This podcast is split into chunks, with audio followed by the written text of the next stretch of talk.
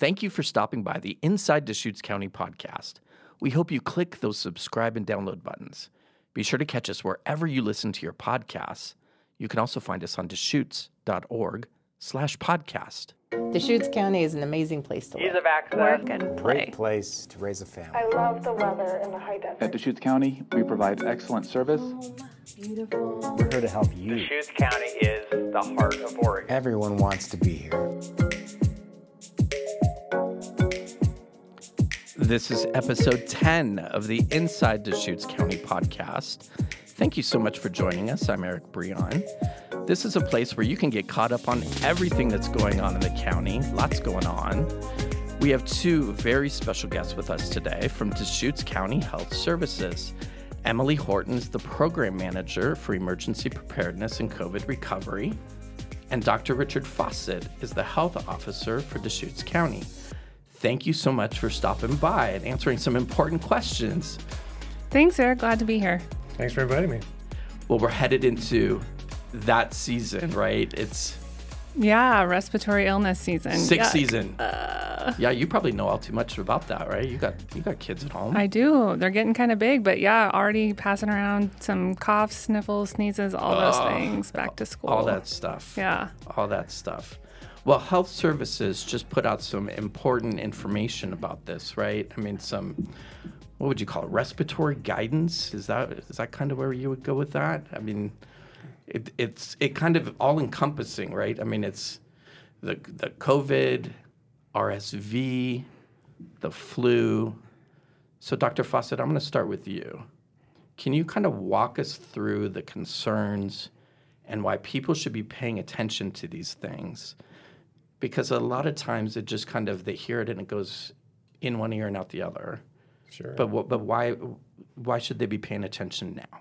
right. Well, you know, um, especially with infectious diseases, I think a lot of things tend to be seasonal, and I think we're probably most familiar with influenza, or at least the flu season, we might call it that. I think we've maybe just spontaneously, I suppose, changed that to the respiratory viral season because. Um, you know, we, we do see other viral infections be seasonal kind of during the fall, winter months, uh, like RSV, for instance.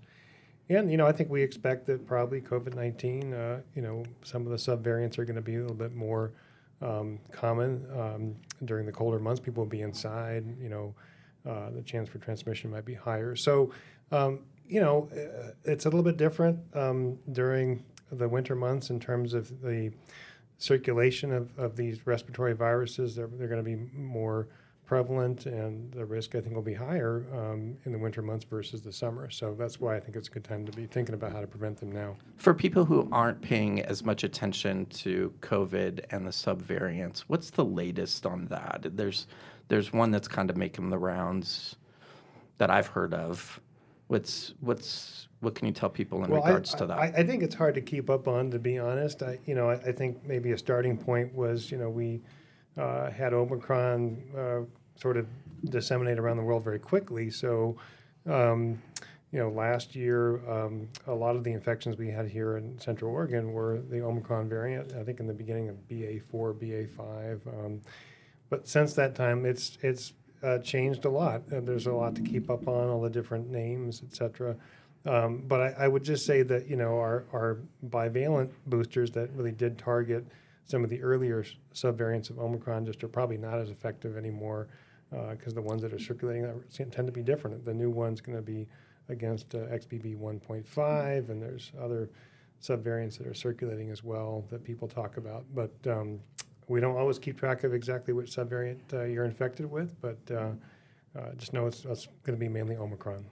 so Emily, there's a new vaccine or booster, right? Yeah. That's coming out or is out. Yeah, What's so the, what's the latest on that as as of this recording? Yeah, so there is a newly approved um, vaccine for COVID. It's actually not considered a booster. Oh, that's Um, interesting. Yeah, so it is a new, um, s- you know, makeup and a new strain for these new XBB um, variants. So um, people are recommended to get that as soon as possible, but it's going to be kind of a new and different way of that being rolled out because instead of being provided by the government, kind of free for ch- from charge from everyone, um, it's changed to um, in the commercial market. So it's kind of switched up how people get it and how re- insurance has to reimburse, and it's kind of complicated a little bit of things. But people should have it available, um, you know, in the next couple weeks locally.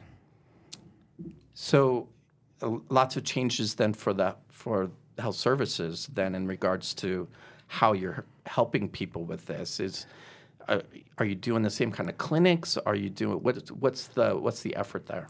Yeah, so this year is going to be very different for us. Like I think last year in this September, October, November range, we had some 80 clinics and gave thousands and thousands of 80? doses. Yeah, 80? 80, clinics. eight, that's zero. A, that's a lot. Yeah. That's a lot. Um, this year we just don't have the availability, and our focus has really shifted. So our messaging through OHA and our partners is to kind of we are the safety net. So we are working with people that are at increased risk of getting it and having severe consequences, like in long-term care facilities, uh, places where it's difficult to get people that are uninsured. So really focusing on what's called the Bridge Access Program and how we can target people that wouldn't be able to get the the vaccine other ways. Um, and then helping people access vaccine through their providers, through pharmacies, if they're having trouble do, doing that, but they have insurance and other mechanisms of getting to the vaccine. For both of you, how frustrating is it to manage all of this? Because it just seems like it changes every month.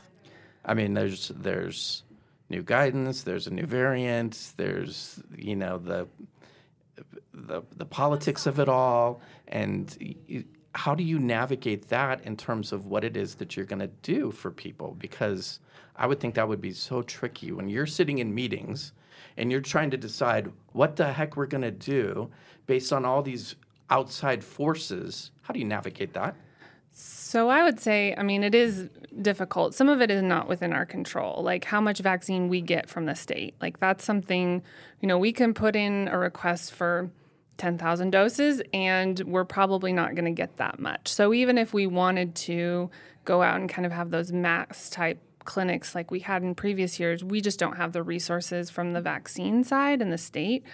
Um, I would say the frustration for me is hearing, you know, on the news and from the federal government and all these places, um, the vaccine is commercialized and you shouldn't have any trouble finding it or getting it. And knowing Okay. that that doesn't always play out, and there's always going to be bumps in the road when we have these kind of shifts.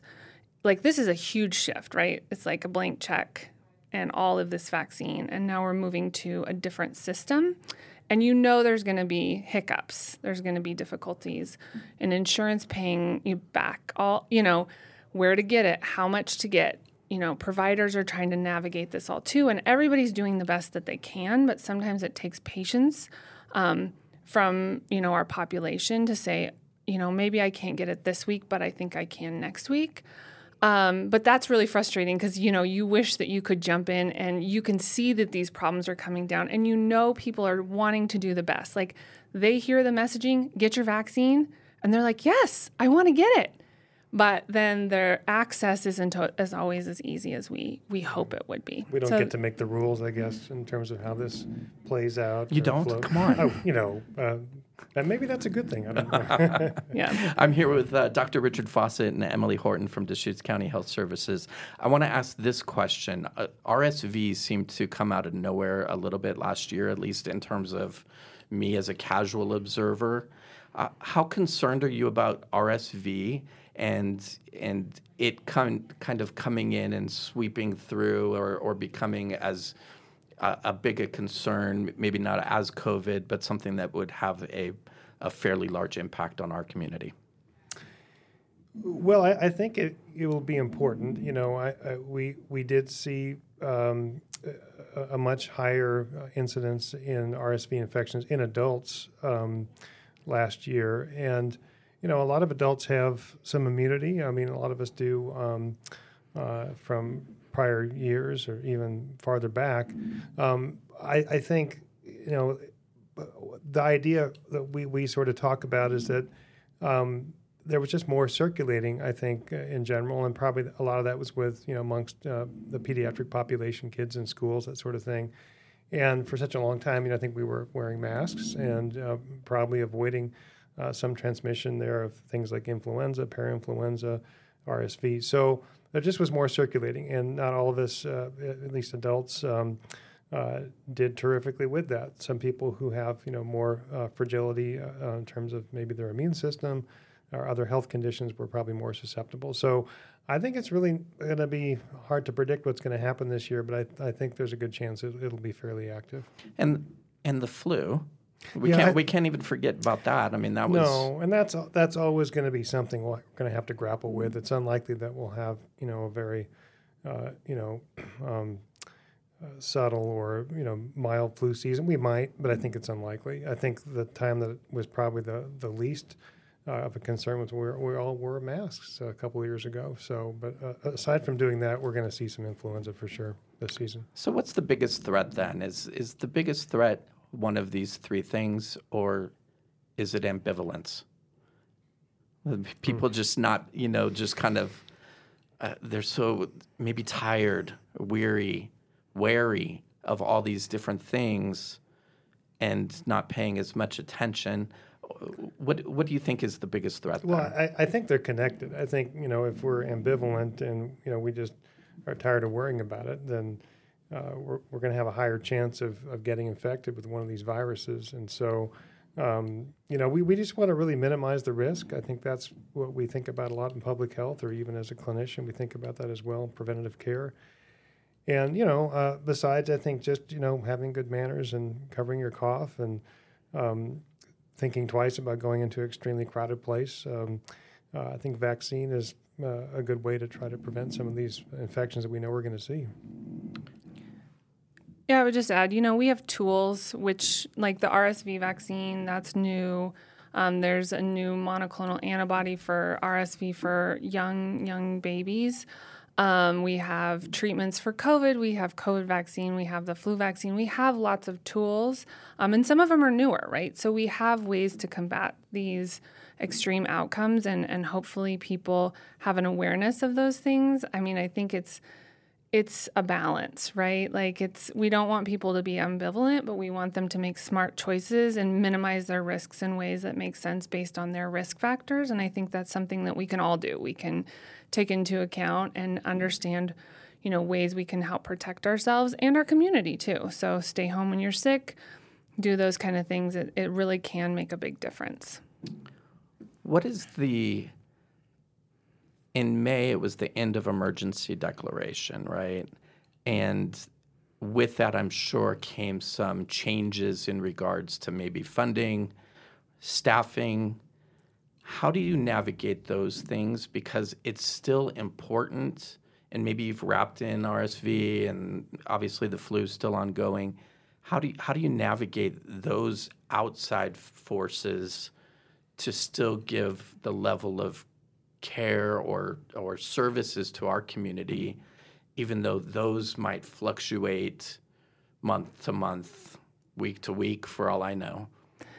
Yeah, I mean, I think public health is always kind of in a unique circumstance. Um, you know, we see ebbs and flows in our funding that can be difficult to kind of handle. Uh, I feel like we're lucky right now, and we have a pretty strong um, preparedness team and a team of people that are re- ready and willing to go. Um, I also we have our new medical reserve corps, which is a really exciting opportunity for our community, and a lot of the people that helped with vaccination on a volunteer basis are switching over. Um, and we're able to use them in different ways within health services um, and emergency preparedness. So it's an exciting time in some ways. Um, it's really hard, though, in other ways when you can see that kind of, you know, it's the same as you say, people are exhausted by like wearing a mask or doing all of these preventative things that we ask for so long during COVID. Um, you know, that kind of bleeds over into funding and other kind of exhaustions that happen. Um, so there's no easy answer, I guess I would say, but Oh, why not? Why can't there be easy answers? snap our fingers. That's all right. will be well. That's right. Just Yeah. like that. Yeah. I mean, you talked about the public being exhausted. I mean, the two of you must be exhausted as well, just navigating all these things. How do how do you deal with it on a personal level? To, I mean, this has been your career, in terms of navigating infectious disease and those kinds of things. And now we've since you know 2020 we've been dealing with you know this big massive threat. Are you tired, Dr. Fawcett? Well, I, I, I'm older, you know. Are we all? Uh, but, you know, I'm tired um, here and there, of course, you know. Um, but I think, you know, we, we also, um, uh, you know, we, we, we get uh, times of um, increased energy with motivation. I think we have really good team working, I think, at our health department.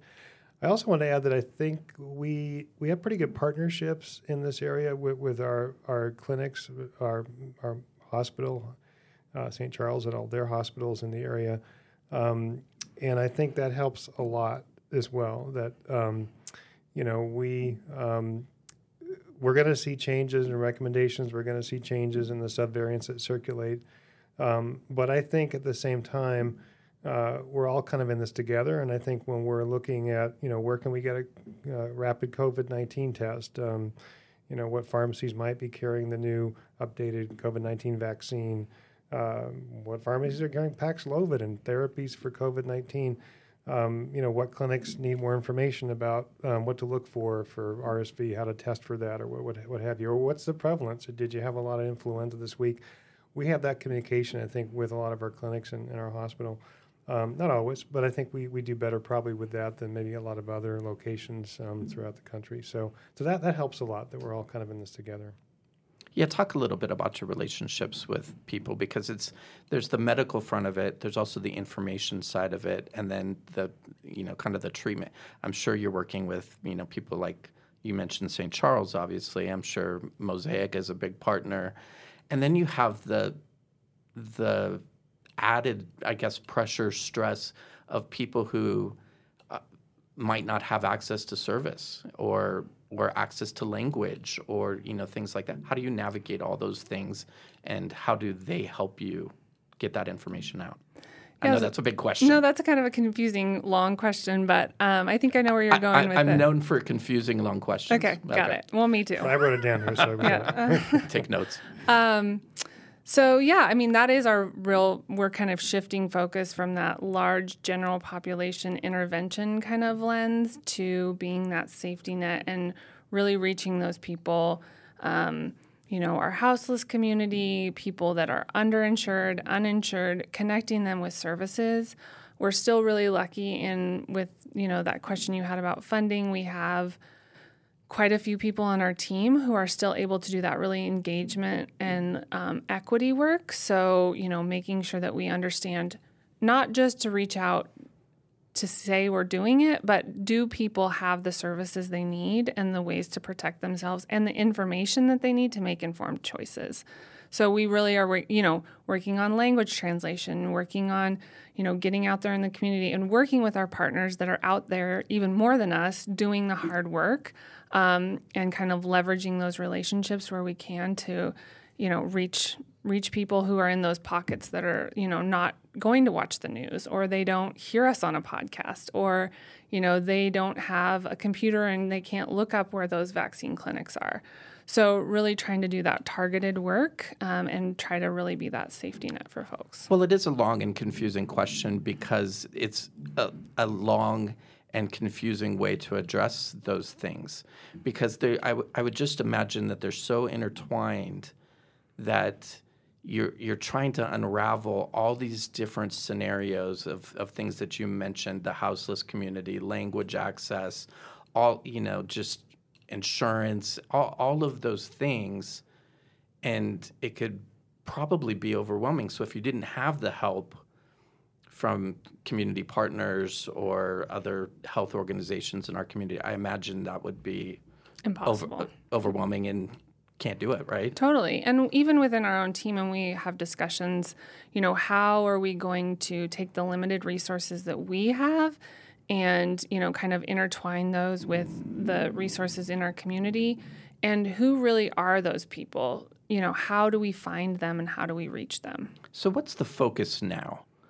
I mean, wh- what should people be doing now? Because I imagine it's twofold. One, it's probably talk to your doctor, make sure that you have, you know, all your information for your own personal well-being, but I, I imagine there's some responsibility that you would hope people would take about getting information as well. So, what's the what's the focus for maybe both of you in terms of your teams as to how do we get that out and how do what do we want people to really know and understand? Yeah, I mean, I, I, I can't help but have my emergency preparedness hat on, right? So that's make a plan, make a plan, make a plan. Um, think about, you know, ways you can protect yourself, assuming that you will get sick or be exposed, right? Like we're all probably going to be exposed to COVID, RSV, or the To flu at some point, yeah. right? Like this winter, we know most people aren't staying home. You're gonna go to the grocery store. You have kids in school. You you know, go to church, you go to these different places and you're exposed in different ways. So, kind of assuming that you probably will be exposed, you know, how do you lower your risk and how do you look around yourself and kind of assess that risk in a way that makes sense based on your risk factors? Um, and then make a plan in case you do get sick. What are you going to do with your kids? Do you have a plan for work?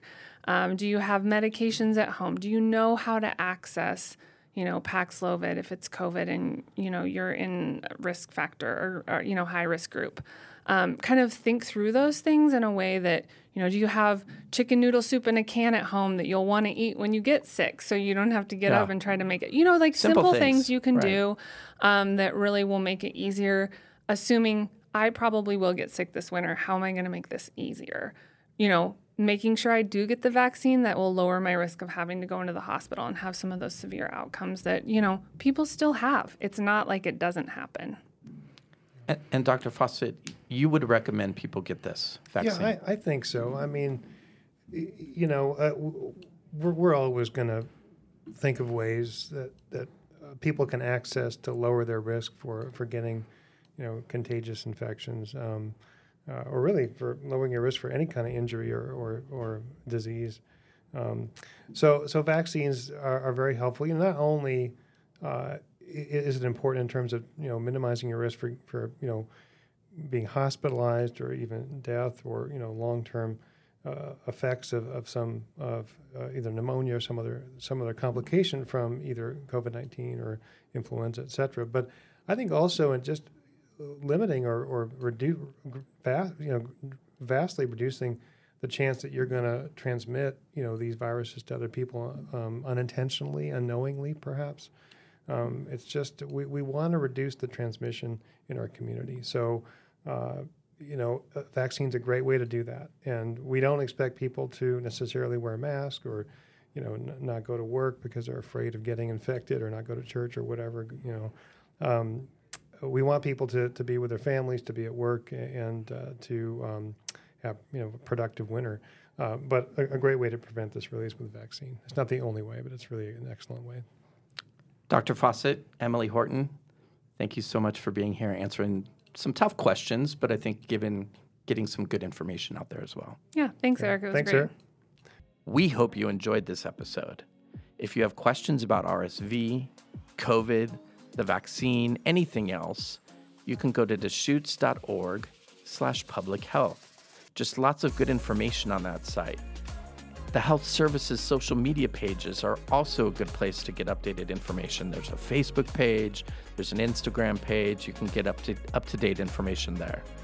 And if you have a question about this podcast or ideas for future podcasts, you can email us at info at deschutes.org. That's info at deschutes.org. And remember to subscribe to the Inside Deschutes County podcast wherever you listen to your podcast. We'd really appreciate it. Drop us a review or a rating. We'd love to hear from you as well. Until next time, be safe out there.